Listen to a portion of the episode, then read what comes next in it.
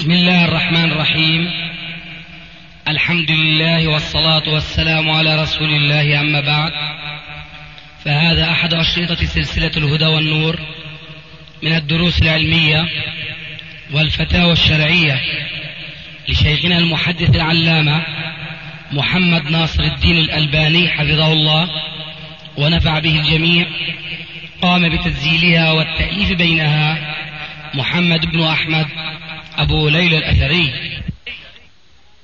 إخوة الإيمان والآن مع الشريط الواحد والستين بعد المئة الثامنة على واحد يحوي هذا الشريط أربع مسائل. الأولى ضابط العذر بالجهل بالتوحيد. الثانية من آداب الطعام. الثالثة اجتهاد الصحابة. الرابعة بناء المساجد على السنة. تم تسجيل هذا المجلس في اليوم الواحد والعشرين من ربيع الأولى 1416 هجري. الموافق الثامن عشر من الشهر الثامن 1995 ميلادي.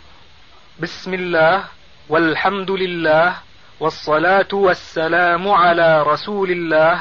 أما بعد. ما هو الضابط في العذر بالجهل بالنسبة للتوحيد؟ وهل قراءة وتلاوة القرآن تكفي لإزالة ذلك العذر؟ أولا الضابط سواء كان يحسن قراءة القرآن أولا ويفهمه ثانيا أو كان يقرأه ولا يفهمه أو لا يحسن لا قراءته ولا فهمه. الضابط في ذلك هو أن يعيش المسلم في جو إسلامي صحيح وتكون العقائد منتشرة في ذلك الجو حتى صارت من قسم ما يسميه علماء الأصول بالمعلوم من الدين بالضرورة.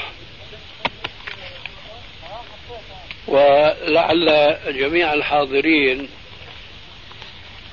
يذكرون حديث الجارية التي كانت ترعى غنما لرجل في أحد وأن الذئب سطى على الغنم يوما. فلما بلغه الخبر قال الرجل معتذرا لنفسه عما فعل بقوله وأنا بشر أغضب كما يغضب البشر فصككتها صكة. يقول الرسول عليه السلام وعلي عتق رقبة. فأمره عليه السلام بأن يأتي بها فقال لها أين الله؟ قالت في السماء. قال من أنا؟ قالت أنت رسول الله. قال اعتقها فإنها مؤمنة. الشاهد من الحديث أن كون الله عز وجل في السماء هي عقيدة قرآنية منصوص عليها في القرآن في غير ما آية صريحة وعقيدة سنية نبوية عليها أحاديث كثيرة جدا. ولكن الآن كثير من المجتمعات الإسلامية لا تعتقد هذه العقيدة. فالرجل الذي يعيش في هذا الجو يكون معذورا. لأن الحجة لم تبلغه. بخلاف من كان في مجتمع آخر آه، عقيدة التوحيد هي فاشية ومنتشرة في ذلك المجتمع الذي أشبه ما يكون بالمجتمع الأول.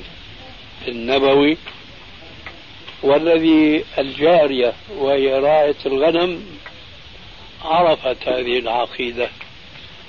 هذه درست القرآن؟ هذه درست حديث الرسول عليه الصلاة والسلام؟ ذلك ما يستبعد عادة من راية غنم. لكن هي تعيش مع أهل بيت سيدها وسيدتها. فهي تسمع منهم وتتفقه على أيديهم فتعلم ما لم تكن من قبل تعلم. وإذا ضمنا إلى هذا الحديث وإلى هذا المعنى قول الله تبارك وتعالى وما كنا معذبين حتى نبعث رسولا. وفهمنا الآية الكريمة فهما صحيحا وليس فهما جامدا على لفظها دون مرامها ومعناها. وأعني بذلك أن الآية لا تعني فقط بقوله تعالى حتى نبعث رسولا أي أن كل جماعة وكل طائفة وفي كل عصر يأتيها رسول. قد يأتيها رسول وقد يأتيها دعوة الرسول. المهم إذا أن الآية ليست تعني فقط شخص الرسول وإنما تعني دعوة الرسول. ومن الأدلة على ذلك أن الرسول قد يأتي قوما فيكون فيه المجنون ويكون فيه المصروع ويكون فيه غير البالغ والأصم وإلى آخره. هؤلاء جاءهم الرسول لكن ما جاءتهم دعوة الرسول. وعلى العكس من ذلك أمثالنا نحن أتباع محمد عليه السلام. نحن ما جاءنا محمد مباشرة لكن جاءتنا دعوة محمد.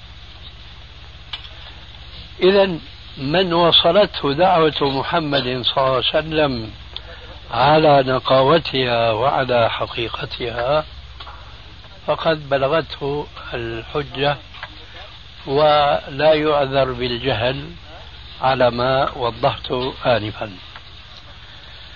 من هنا أنا قلت أكثر من مرة أن كثيرا من الأوروبيين والأمريكان الذين يبتلون بدعاة منحرفين عن الكتاب والسنة ولنضرب على ذلك مثلا بطائفة القاديانية. لأن هؤلاء من الطوائف التي لها يعني نشاط شديد جدا في الدعوة إلى ما يعتقدون من دينهم. ولذلك فقد استطاعوا أن يؤثروا على الألوف المؤلفة من الإنجليز والألمان والأمريكان وإلى آخره. ترى هنا الشاهد هؤلاء الذين اتبعوا الدعوة القاديانية هل بلغتهم حجة الإسلام؟ الجواب لا بلغتهم دعوة القاديانية وليست حجة الإسلام فلله الحجة البالغة وهي يعني مناط تكليف إيجابا وسلبا. فالضابط إذا هو بلوغ الدعوة الصحيحة إلى الأفراد فمن بلغته فقد أقيمت عليه الحجة ومن لا فلا.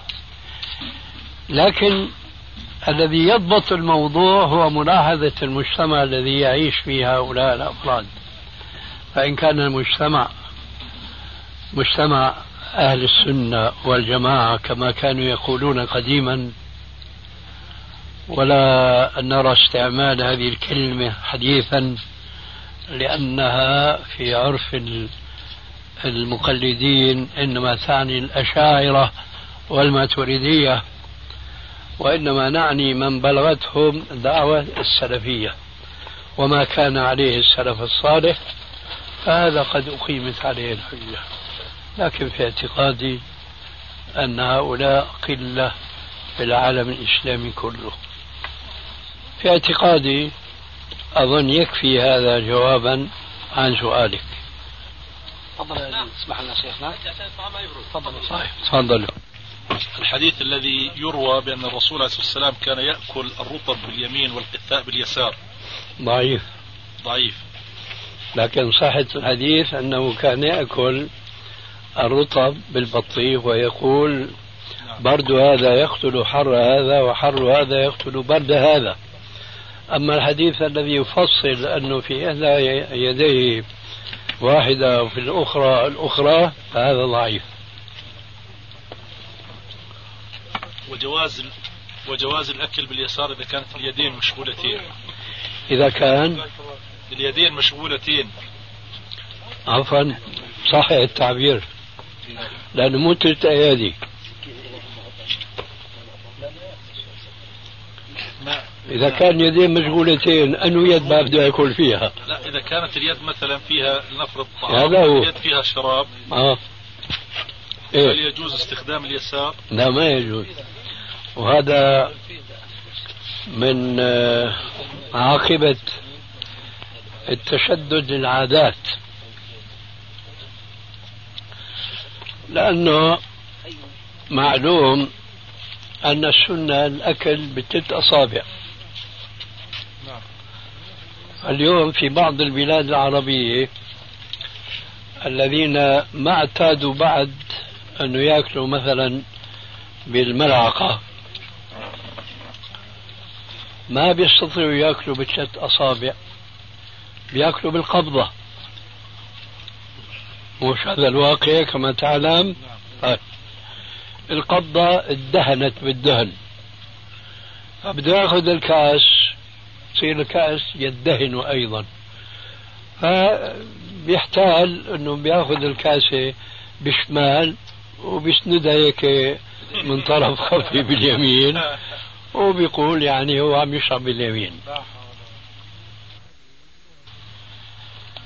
آه ليس هناك عذر إطلاقا إلا في صورة واحدة. يكون الآكل أو الشارب فعلا لا يستطيع أن يأكل أو أن يشرب بيمينه حينئذ للضرورة أحكام. أما أن يكون كذاك الرجل الذي رآه الرسول يأكل أو يشرب نسيت الآن بشماله فقال له كل باليمين. قال لا أستطيع. قال لا استطعت. تكبرا. فجمدت إيش؟ يده. فإذا لم يكن من هذا النوع وفعلا هو لا يستطيع. فهو غير مؤاخذ بطبيعة الحال. أما أن نبرر سوء أكلنا ابتداء بمخالفة السنة انتهاء بحجة أنه ما أستطيع لا هو يستطيع. نحن نحضر أحيانا بعض الدعوات وفيها بعض الناس اللي اعتادوا على ال... شو بدنا نسميه التكتيك الافرنجي يعني ولا اتاكيت اتاكيت الاتاكيت الإفرنجي. فبيأكل باليدين كلتيهما. بيأخذ مثلا الشوكة باليمنى وشقفة الخبز باليسرى. بيعمل هيك واللحمة هيك. وهكذا بتلاقي اليدين طالعين نازلين يعني. آه. بإمكان هذا الرجل أنه ما يثبت طبيعة الكفار الذين قال فيهم الرسول عليه السلام أن الكافر يأكل بسبعة أمعاء فبإمكانه أنه ما يكونوا إيديه مروحتين واحدة رايحة واحدة جاية. وإنما ما ما في مانع يأكل بالشوكة أو بالملعقة لكن الخبزة يترك الشوكة يأخذ الخبزة يحطها في تمه يرجع يأخذ الشوكة يأخذ اللحمة اللي بده إلى آخره. أما هيك رايح جاية هذه مو طريقة إسلامية أبدا. إيه هذا بجوز يقول أنا ما أستطيع. ليه؟ لأنه هيك معتاد لكن هذا مو عذر. ولذلك ما أظن أنه أنت في ذهنك صورة ممكن نفهمها أنه عذر لهذا المسلم أن يأكل أو أن يشرب باليد اليسرى سوى أنه غلبة العادات. إذا لم يصح الحديث يعني ما صح الحديث. لا الحديث غير صحيح. نعم. صحة الحديث. أنا أكلت أكلت ما لم تأكلوا أنتم بتصدقوا؟ صح. ها؟ إذا شو بدكم باكر؟ مدى صحة الحديث؟ شو بدكم أكثر من هيك؟ ما أو مدى صحة القول؟ مدى صحة القول أن الرسول عليه الصلاة والسلام أكل بإصبع وأكل بإصبعين وأكل بثلاثة أصابع وبخمسة أصابع. أما أصبع أصبعين ولا ما ما مر علي أما بالثلاثة ورد في بعض الكتب أن الرسول عليه الصلاة والسلام أكل بإصبع وأكل بإصبعين أكل بإصبع مثلا مثل كان يلعق العسل بإصبع واحد والتمرة كان يأخذها بإصبعين. بعض الأكل كان يأكل بثلاثة أصابع بعض الطعام كان يأكل بخمسة أصابع. فمدى صحة هذا الكلام؟ أنا قلت لك أصبع أصبعتين ما ما مر علي بالخمس أصابع في لكنه لا يصح. وبرجع بقول أنت ضربت مثالا للأكل بالأصبع الواحد ثم رجعت تمثل بأنه لعق فهل أكل؟ هو لا العسل لا يؤكل مثلا أو لا يلعق إلا بإصبع إذا ما صح أنه أكل كيف يمكن نتصور الأكل بإصبع واحدة؟ يعني مثلا مثل العسل لا يؤكل إلا بإصبع ما بيأكل هذا مثل ما قلت يا أستاذ لعق لعق نعم. على كل حال من ناحية الرواية لا أعلم بإصبع إصبعين أما الثابت في الصحيح بجد أصابع. أما الخمس أصابع في بعض الروايات الضعيفة التي لا تصح. بسم الله.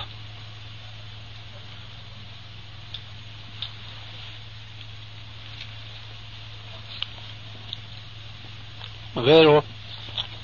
بالنسبة لقول الصحابي إذا لم يكن راويا للحديث ففي أي الأوقات يمكن أن يخصص حديث النبي صلى الله عليه وسلم؟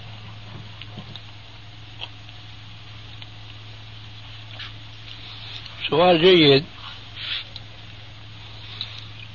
إذا كان في حكم المرفوع أي لا يقال اجتهادا ورأيا. طب نضرب مثال يا دكتور يا أستاذ. يعني حديث أبي هريرة كان يعطي الدرس قبل الجمعة وقد نهى النبي صلى الله عليه وسلم عن التحلق قبلها وكذا. فهل هذا من هذا؟ يعني أنه له حكم المرفوع أو هل يخصصه؟ هذا ضد هذا كيف هذا؟ ما نحن هذا اللي نقول. لكن هل يخصص هذا؟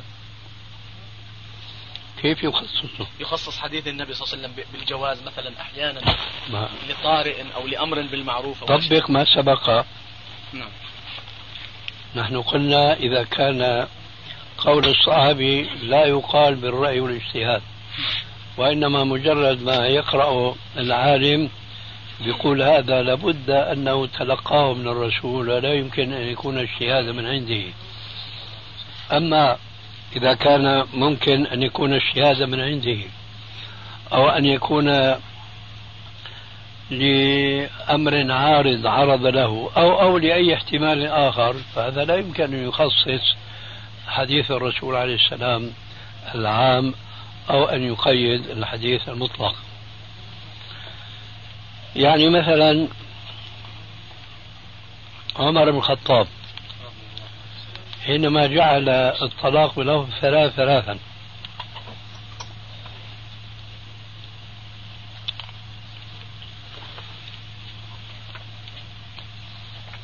هذا كهذا تماما. مخالف للسنة. فحينما يكون الأثر الموقوف معارضا للنص هذا لا يقال إنه باجتهاد آه، لا يقال إنه مما لا يقال بالاجتهاد. في مجال للقول بأنه اجتهاد منه في مجال يقال ظرف رآه مناسبا فاهتبله ويعني تصرف فيه لأنه سنحت له الفرصة. أما أن نأتي ونضرب الحديث بذلك كيف يعني هذا مثال ضد ما أنت تسأل فيه تماما؟ أي نعم. ثم لو لم يكن هناك حديث النهي عن التحلق مما يدل أن هذا لا يمكن أن يقال في حكم المرفوع بل هو رأي رآه لمناسبة. نحن ما نقول مثلا أنه خالف الشريعة. وهذا الذي أردت أن أدندن حوله آلفا حينما ذكرت آه، عمر بن الخطاب وتنفيذ الطلاق بلفظ ثلاث ثلاثا. هذا مع كونه مخالف للسنة. نحن ما نقول أنه كان مخطئا لكن كان له اجتهاد زمني. خاص بزمنه هو. نحن لا يسوغ لنا أن نأخذ به شرعا مضطردا لأنه يخالف الشرع المضطرد. الآن بالنسبة لأثر أبي هريرة الذي سألت عنه. لو لم يكن هناك النهي عن التحلق يوم الجمعة فإنه يعارض تشريعات عديدة يوم الجمعة. وهذه التشريعات ثابتة بقوله عليه السلام وتطبيق أصحابه لهذا القول. يلا بسم الله.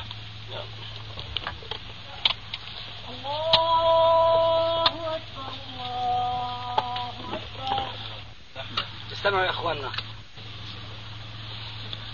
قلت بالنسبة لاجتهاد عمر الخطاب حينما جعل الطلاق بلفظ ثلاث ثلاثا آه ليس من الضروري أن نقول إنه أخطأ.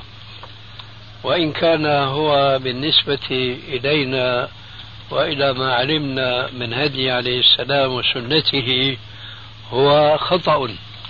لكن بالنسبة إليه ونظرته للمجتمع الذي كان يحياه ويعيش فيه فقد يكون له مسوغ شرعا أن يتخذ ذلك الحكم الذي هو خلاف الأصل من باب ردع المخالفين للسنة واجتهادا منه اجتهادا حسنا.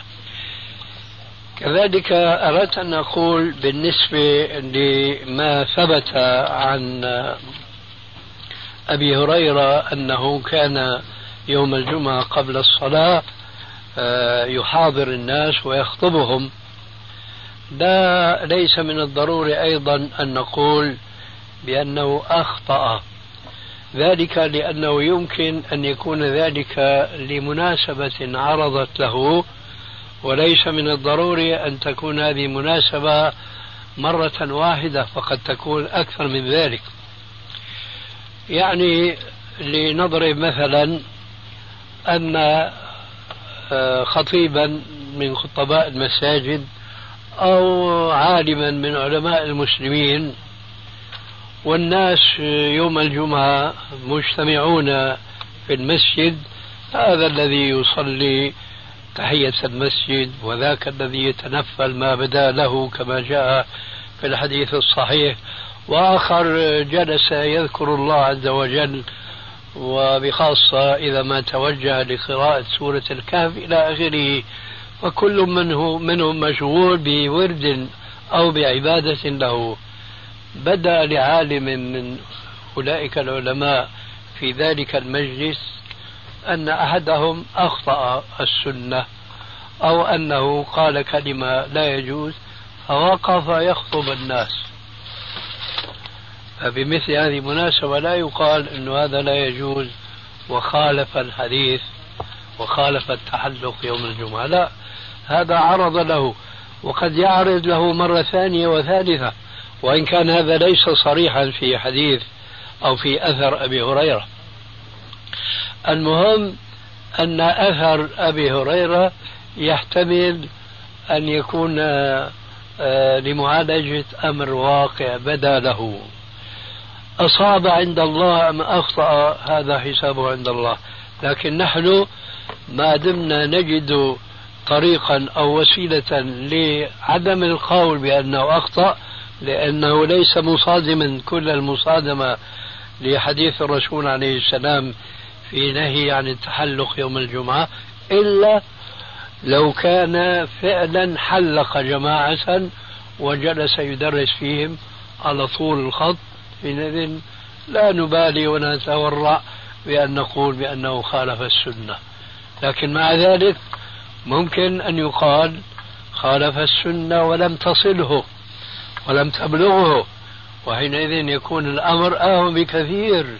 من أن يكون كعمر بن الخطاب مثلا هو يعلم أن سنة طلاق بلفظ ثلاث تعتبر طلقة واحدة لأنه في الحديث الذي صيره ثلاثا يقول ابن عباس أن الطلاق في عهد الرسول كان بلفظ ثلاث يعتبر طلقة وفي خلافة أبي بكر كذلك وفي شطر بخلافة عمر كذلك ثم بدأ له أن يجعلها ثلاثا ونظر في الأمر فنفذها ثلاثا. هذا فيه نص أنه كان يعلم لكن الجواب ما سبق الإشارة إليه أنه فعل ذلك عن اجتهاد لتربية أولئك الذين يخالفون سنة الطلاق المنصوص عليها في القرآن. الطلاق مرتان فإمساك بمعروف وتسريب بإحسان أما أبو هريرة لا يوجد في أثره مثل هذا المخالفة الصريحة ولذلك فيحتمل أن يكون الأمر لما عرض له مرة أو أكثر من مرة. فالخلاصة أن هذا الحديث لا يصلح أن يكون مقيدا إطلاقا للنهي العام الشامل للتحلق يوم الجمعة. وهو حديث صحيح عن الرسول عليه السلام. بل نقول هذا خلاف الحديث لكن لعله يكون معذورا لأمر بدا له.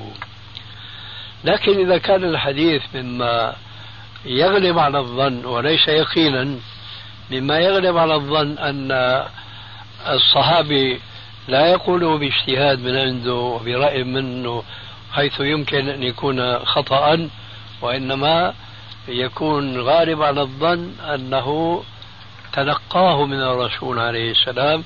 وفي مثل هذا يقول علماء الحديث آه، هذا حديث موقوف في حكم المرفوع لأنه لا يقال بمجرد الرأي ومن الأمثلة المشهورة في ذلك آه، أثر ابن عباس أن القرآن نزل جملة واحدة إلى بيت العزة في سماء الدنيا ثم نزل أنجما هذا مستبعد كل الاستبعاد أن يقول آه، ابن عباس مثل هذا الكلام المتعلق بأمر غيبي بمجرد الرأي. شو عرفه أنه في هناك في سماء الدنيا بيت يسمى ببيت العزة؟ هذا أولا وثانيا ما الذي دراه أن القرآن نزل من اللوح المحفوظ جملة واحدة إلى بيت العزة في سماء الدنيا ثم نزل أنجما حسب الحوادث.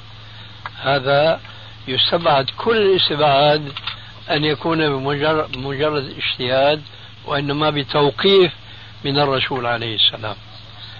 بعض الآراء تحتمل أو الاجتهادات تحتمل من الصحابة أن يكون عن اجتهاد لكنه اجتهاد مقبول لأنه لا يوجد ما يخالفه وقد يكون من باب التوقيف أيضا ولكن التوقيف لا يكون فيه ظاهرا جليا كما هو الأمر في أثر ابن عباس مثلا.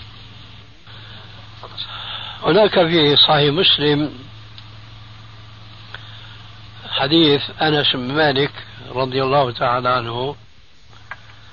هناك في صحيح مسلم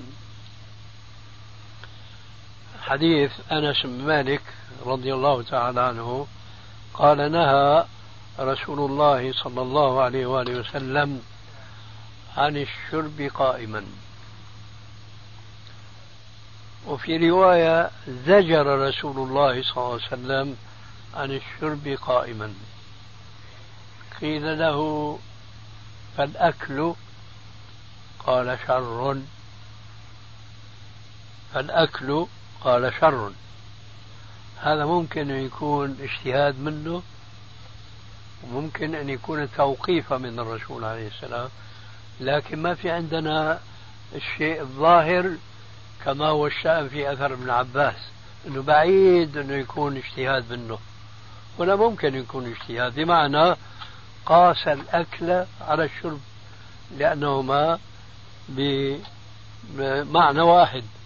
فما دام أنه سمع النبي صلى الله عليه وسلم ينهى عن الشرب قائما فالأكل مثله أو شر منه. ذلك لأن الشرب قائما يغلب على الناس أن يبتلوا بالشرب قياما.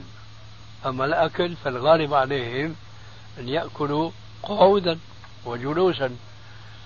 فإذا أكل قائما فيكون هذا الأكل منه شر من أن يشرب قائما. كأنه يقول هذا قياس أولوي كما قلنا ولا تقل لهما أف. لكن أعود لأقول أنه ليس بمثابة أثر ابن عباس في أن النفس تطمئن بالمية تسعين تقريبا أن هذا الأثر هو مما تلقاه من الرسول عليه السلام لأنه من أمور الغيب. وهنا دقيقة لابد من لفت النظر إليها. ليس كل ما يرويه أو ما يقوله صحابي وكان متعلقا بالأمر الغيبي من الضروري أن يكون في حكم المرفوع وإنما لابد من التفصيل. إن كان هذا الأمر الغيبي الذي تحدث به الصحابي مما يتعلق بشريعة الإسلام وبما أنزل الله على قلب محمد عليه السلام فهو في حكم المرفوع. أما إذا كان ليس له علاقة بشريعة الإسلام إنما له علاقة بما كان واقعا من قديم الزمان فهو لا يحتمل أن يكون من الإسرائيليات أي أن يكون هذا الأثر مما تلقاه الصحابي عن بعض الذين أسلموا من أهل الكتاب. إذا ما دخله الأثر مثل هذا الاحتمال خرج عن قولنا أن له حكم المرفوع. وهذه ملاحظة لابد لطلاب العلم أن يلاحظوها كفرق بين الأثر الذي يمكن أن يكون في حكم المرفوع وبين الأثر الذي ليس من الضروري أن يكون في حكم المرفوع. هذا ما أردت بيانه.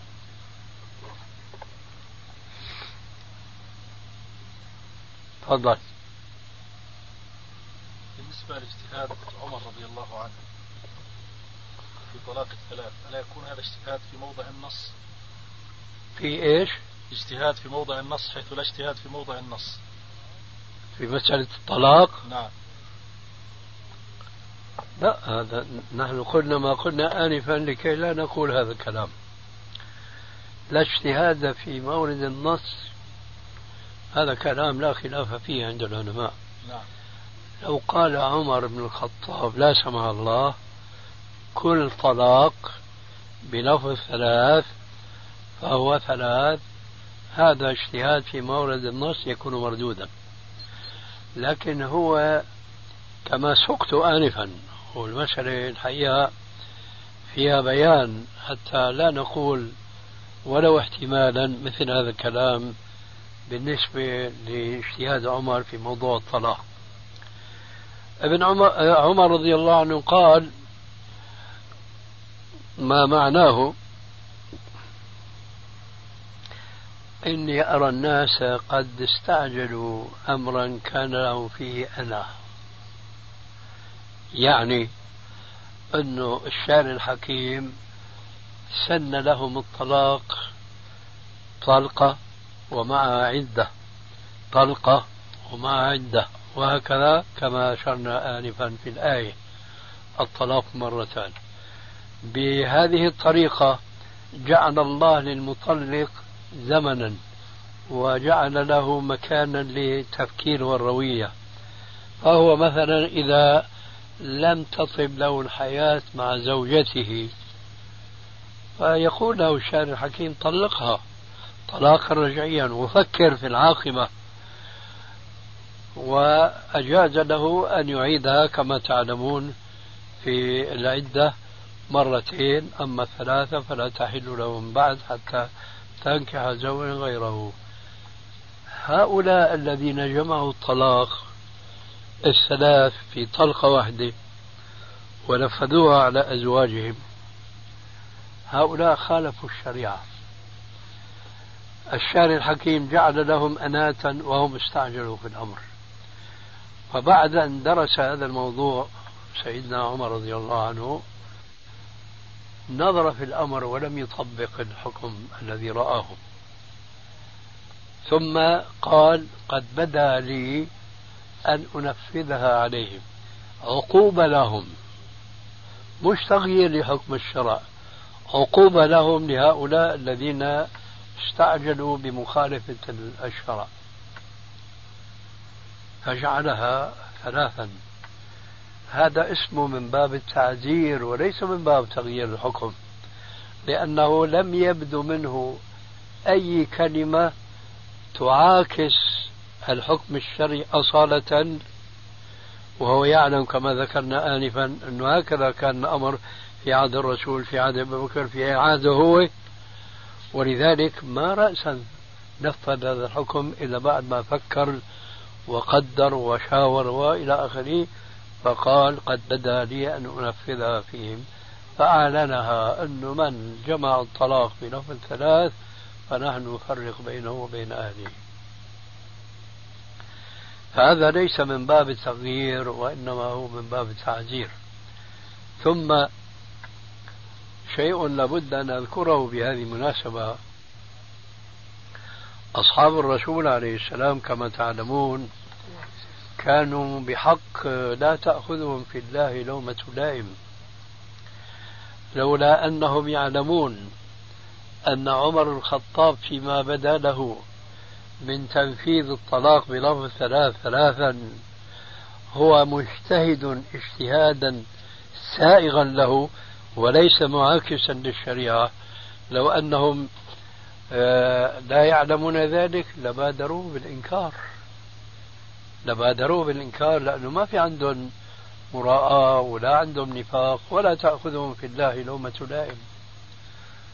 والقصة التي تروى وإن كان في إسنادها ضعف في نقدي أن عمر لما خطب يوم الجمعة خطبة وأخبر الناس بأنه بلغ بلغه أن الناس يغالون في مهور نسائهم وأنه إذا بلغه عن رجل أنه أخذ مهرا أكثر من أربعمائة درهم.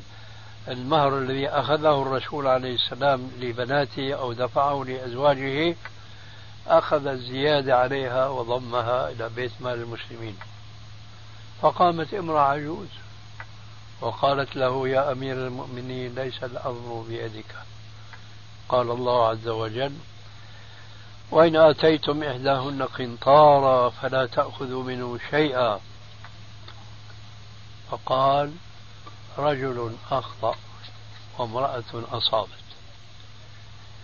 كذلك وهذه قصة كما قلت يعني في سندها رجل اسمه مجالد بن سعيد والعلماء ما بين مضاعفين لروايته ومحسنين كقاعدة. بعضهم يضعف حديثه وبعضهم يحسنه ونحن مع التضعيف. الشاهد كذلك يحصل مثالا أنهم لا تأخذهم في الله لومة لائم. عمر الخطاب وهو يخطب يوم الجمعة. لما دخل عثمان بن عفان فقال ما بال أحدكم يتأخر عن صلاة الجمعة ولا يحضر الذكر يعني الخطبة؟ فقال عثمان يا أمير المؤمنين ما كان إلا أن سمعت الأذان وجئت قال والأذان أيضا ألم تسمع قول الرسول صلى الله عليه وسلم من أتى الجمعة فليغتسل؟ لأنه عثمان ما ذكر الغسل. ما قال أنه أنا سمعت الأذان بادرت الغسل وجيت. لا قال سمعت الأذان وجيت. قالوا كمان هكذا وين أنت وقول الرسول عليه السلام من أتى الجمعة فليغتسل؟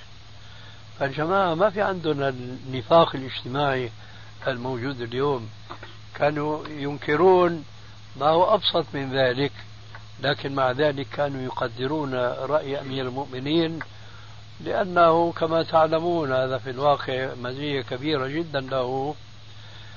يا عمر ما سلكت فجا إلا سلك الشيطان فجا غير فجك.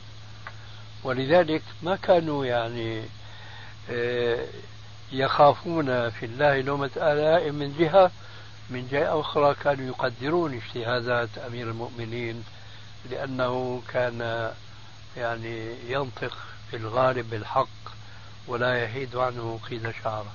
هذا الذي ندين الله به والله أعلم. نعم.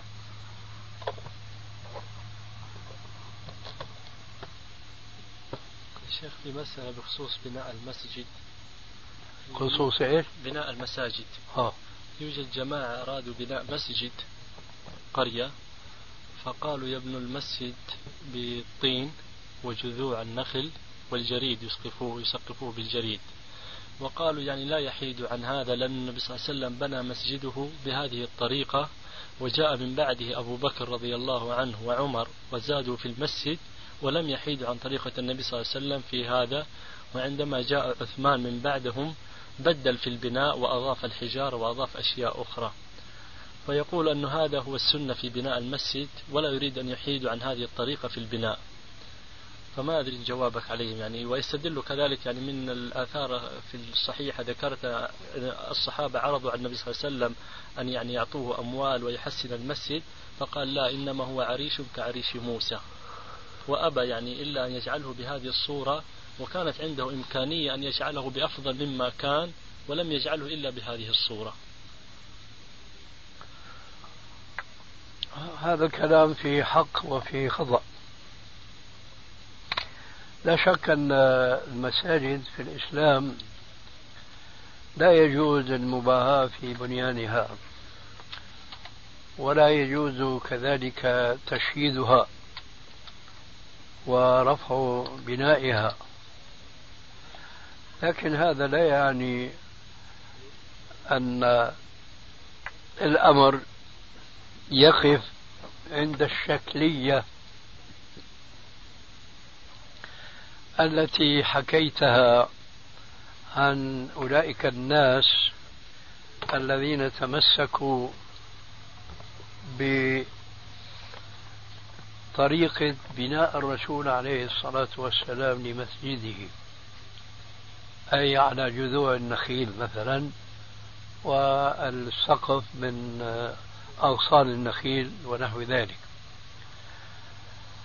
لأن هذا الأمر الواقع الذي وقع من الرسول عليه السلام هو أمر عادي وليس هناك ما يدل من قوله عليه الصلاة والسلام أن هذا الفعل الذي وقع هو الذي يجب التزامه يجب التزامه ولا يجوز الحيدة عنه. لا يوجد في كلام الرسول عليه السلام مثل هذا التضييق. يوجد في كلام الرسول بل عريش كعريش موسى. يوجد في كلام الرسول لا تقوم الساعة حتى يتباهى الناس بالمساجد. و ويقول ابن عباس لتزخرفنها كما زخرفت اليهود والنصارى. يوجد في كلام الرسول عليه السلام من مثل هذه الأحاديث التي تنهى عن زخرفة المساجد والمباهاة في بنيانها. لكن لا يوجد أي كلمة تلزم المسلمين إذا أرادوا أن يبنوا المساجد بالطريقة التي بنى فيها مسجده الأول. انظر الآن التزام هذه الطريقة. أن الرسول عليه السلام لما بنى مسجده جاء إلى حائط إلى بستان لبعض الغلمان من الأنصار وقال لهم ثامنوني حائطكم. يعني خذوا مني الثمن. قالوا يا رسول الله هو لله. الشاهد وكان هناك قبور للمشركين. فنبشها عليه السلام وأزالها وكان هناك جذوع من النخيل فقطعها وجعلها أعمدة المسجد إلى آخره الجمود على هذه الصورة يعني الجمود أقول يعني لازم تشتري أرض يكون فيها قبور. هذا معنى جمود وتنبشها وتزيلها. ولازم يكون فيها نخيل. وما بيجوز تشتري أرض عراء وتجيب أنت نخيل مثلا أعمدة جذوع من نخيل.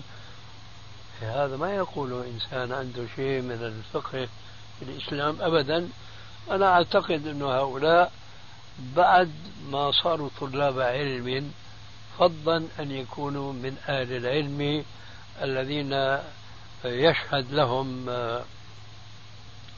أهل العلم بالفضل والعلم.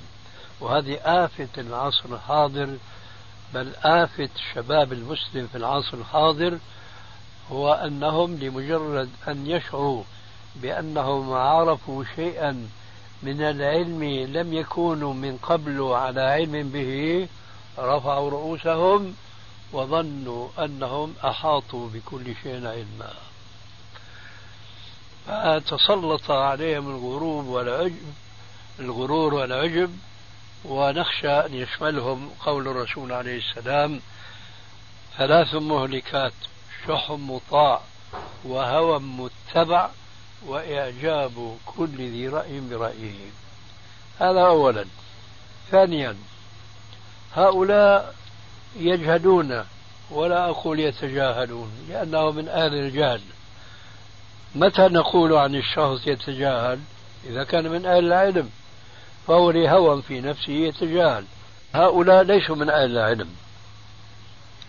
حينما عثمان جاء بالخشب بدل النخيل. والخشب الصاج كما جاء بالحديث أيضا. إيه، ما كان موقف الصحابة تجاهه هل أنكروا ذلك عليه؟ أم كان أمرا قرروه عليه وما أحد أنكره عليه؟ فيما علمت أنا وما أظن أن أولئك علموا أن أحدا من الصحابة أنكر عليه فعلته هذه.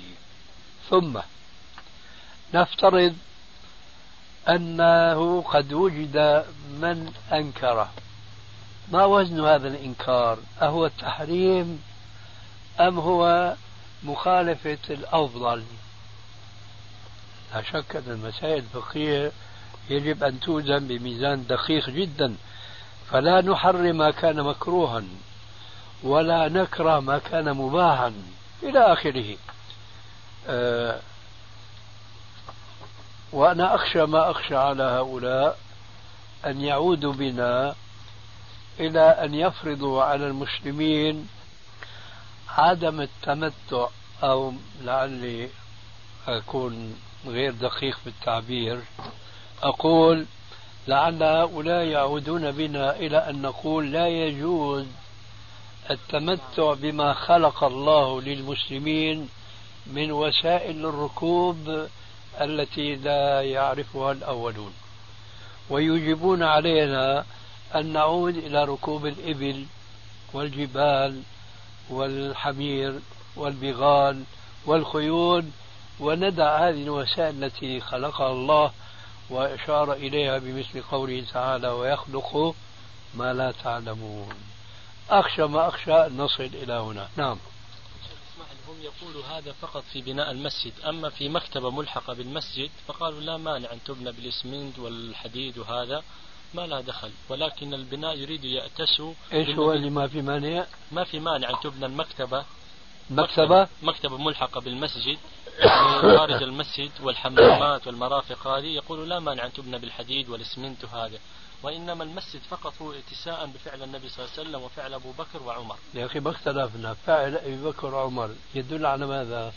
الأفضل هم يقولوا على هذا وجوب الأفضل على لا وجوب هم يقولوا هذا الأفضل أي. ونريد أن نحيي هذه السنة هؤلاء الذين يقولون بالأفضل يتمسكون بكل شيء هو الأفضل والله هم متمسكون تمسك والله أعلم على خير نحسبه. الله أعلم ثم يا مستحيل. شيخ ثم يا شيخ لحظة. الله أعلم هم قالوا يسأل الشيخ. ناصر هم قالوا يسأل الشيخ مقبل ويسأل الشيخ ناصر ويسأل المشايخ في هذه المسألة هم الآن أوقفوا هذا. قالوا اسأل العلماء لأنه في أناس تبرع في المسجد فهم كانوا على هذا الرأي وقالوا اسألوا المشايخ وأهل العلم. فماذا يعني يجيبوا في هذا؟ هم هذا طلبهم يا شيخ هم كانوا مستفتين يعني يريدوا سبق سبق الجواب أنا ما عندي غير ما سمعت. لكني الآن آه، أصرح فأقول قولهم هذا هو في كل بلد أم في بلاد النخيل؟ والله في بلدهم هم يريدون أن يفعلوا هذا الفعل. ما سألتم هذا السؤال. الله أعلم أنا ما سألت- يجب أن. تسألهم. حتى تعرف ضيق عطنهم ودائرة فكرهم محدودة جدا. أنا قلت هؤلاء لا ينظرون إلى أبعد من أرنبة أنفهم. هؤلاء يحصرون شريعة الله بأرض هم فيها. فإذا أردنا نحن أن نبني مسجدا هنا نرسل إليهم أن يرسلوا إلينا جذوع النخيل. إيش الكلام هذا؟ إذا كان عندهم متيسر هذا الأمر وما يحتاجون لدفع الحر والقر في الشتاء إلى مثل هذه ال- السقوف التي نحن نتعاطاها اليوم فليفعلوا ذلك ما شاءوا. نحن معهم في عدم إدخال الزخارف إلى المساجد ونحن ننكر كل هذه الأبنية التي تبنى اليوم على نمطها المساجد وننكر طريقة التوسعة في المسجدين في الحرم المكي والحرم المدني. هذه كلها زخارف هذه غير مشروعة. ويعجبني هنا كلمة عمر الخطاب رضي الله عنه التي رواها الإمام البخاري في صحيح معلقا.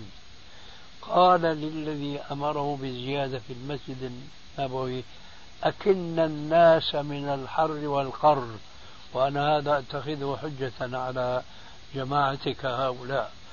أكن الناس من الحر والقر ولا تحمر ولا تصفر. شايف؟ جمع بين دفع المفسدة وجلب إيه؟ المصلحة. أكن الناس من الحر والقر ولا تحمر ولا تصفر. في بعض البلاد مثلا البلاد العربية التي يغلب عليها الحرارة هم اعتادوا في مثل هذه المساجد التي يتخللها الهواء والرياح لأنه إذا كان بالباطون والعياذ بالله بصير يعني جحيم فيه بسبب أنه هذا الباطون يحبس الحرارة إلى آخره. قصدي أن أقول أن عمر الخطاب حينما ضم الزيادة نبه إلى القاعدة في بناء المساجد. أكن الناس من الحر والقر ولا تحمر ولا تصفر. التحمير والتصفير زينة وهذا منهي عنه في بعض الأحاديث التي ذكرناها. لكن محافظة على الناس من الحر والقر هذه وسيلة ليتمكنوا أولا من المحافظة على صحتهم وهذا داخل في مثل قوله عليه السلام إن لجسدك عليك حقا والحديث معروف الصحيح. فمن حق الجسد على صاحبه أن يدفع عنه شر الحر والقر. فإذا ما بنوا مسجدا كان هذا الحق قائما أيضا في هذا المسجد. فما في مانع أن يبنى هذا المسجد بطريقة يكونون فيه مطمئنين لعبادتهم وصلاتهم وخشوعهم ولا يهتمون بأخذ المراوح وأن في أثناء الصلاة. لا. إنما يكون المسجد قد بني بطريقة ليس فيها الحر وال... ليس فيها الأحمر والأصفر وإلى آخره لكن أمنوا الحر والقر الطريقة التي يتبناها هؤلاء كشيء لازم لا يحقق هذا الذي قاله عمر بن الخطاب أكن الناس من الحر والقر وأنا أقول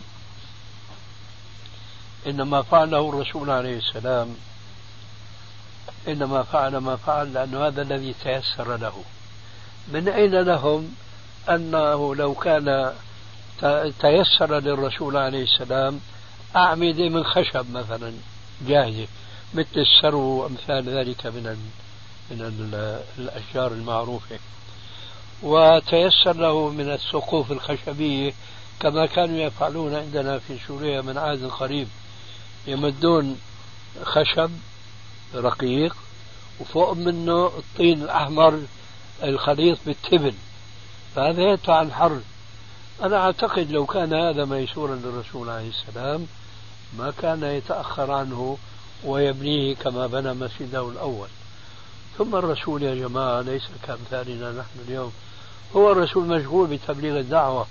هو فاضي متفرغ أنه يبني مسجد على مهل وعلى تخطيط وعلى دراسة والى آخره لا هو الآن يريد أن يجمع الناس في هذا المسجد بأقرب طريق ييسره الله له. لكن لو تيسر له مثل ما قال عمر بن الخطاب وهو الفاروق كما ذكرنا ما بقص الرسول عليه السلام في ذلك لأنه جاء في الحقيقة كما كما نفتخر نحن معشر المسلمين على أصحاب الأديان الأخرى أن من فضيلة الإسلام أنه جاء لتحقيق مصلحة المادة والروح في آن واحد. آه هذا التمسك في هذا الجمود لا يحقق إلا الناحية المادية فقط. أما الناحية الروحية التي أشار إليها عمر الخطاب أكن الناس من الحر والقر ولا تحبر ولا تصفر بلا شك هؤلاء أحد رجلين. إما أنهم لا لم يقفوا على أثر عمر وإما أنهم وقفوا عليه وركبوا رؤوسهم. ومن هنا تأتي الفتنة والغرور أنه يعجبهم ما يرونه هم ولا يعجبهم ما قاله السلف أو ما فعله السلف. هذا عمر يقول هذه الكلمة وذاك عثمان يبني ذاك المسجد بطريقته التي يسرها الله له. وذلك يعودون إلى بناء المسجد على طريقة الرسول. طريقة الرسول ليس فيها ما يوحي بأنه أمر مقصود لذاته يعني عبادة مقصود لذاتها وإنما هذا هو الذي تيسر له. نعم. نعم. أيوة هذا هو تيسر له هذا بس. الأخ يقول الصحابة عرضوا عليه المال. لا هذا حشو هذا. ليس في حديث عريش كعريش موسى أنهم عرضوا عليه شيء من هذا. لكن عرضوا عليه أنه يرفعوا مثلا السقف قليلا فقال لهم عريش كعريش موسى. تفضل. آه، بالنسبة للمفهوم الصليب وما حكم الصلاة في المسجد اللي فيه زخرفة صلبان؟ الصلاة في الثوب اللي فيه صليب مثلا يعني هل كل إشارة مثلا زائد تعتبر صليب؟ يعني في مسجد نعم كل كل يعني معظم مسجد الديري معظم صلبات. لما سألنا فضيلة الشيخ الإمام هناك قال هذه ليست صلبان مع أنها صلبان واضح. قال هذه ليست صلبان هذه زخرف. أنا ابتدعت بدعة للقضاء على الصلبان التي ابتلي بها المسلمون حتى في حساباتهم. فهذا الصليب هكذا لابد من وصل رأسي آه، رأسين. بخط فوق تحت يمين يسار. المهم للقضاء على صورة صليب بأبسط شيء. وإذا كان ممكن قضاء عليه بالكلية هذا بلا شك بيكون أفضل. أما أنه الصليب يشترط أن يكون ذيله أطول من جناحيه مثلا هذا جمود عجيب جدا وفي ظني أن المقصود وراء ذلك تشكيك المخالفات التي بدأت تنتشر ليس فقط في ثيابنا نحن بل وفي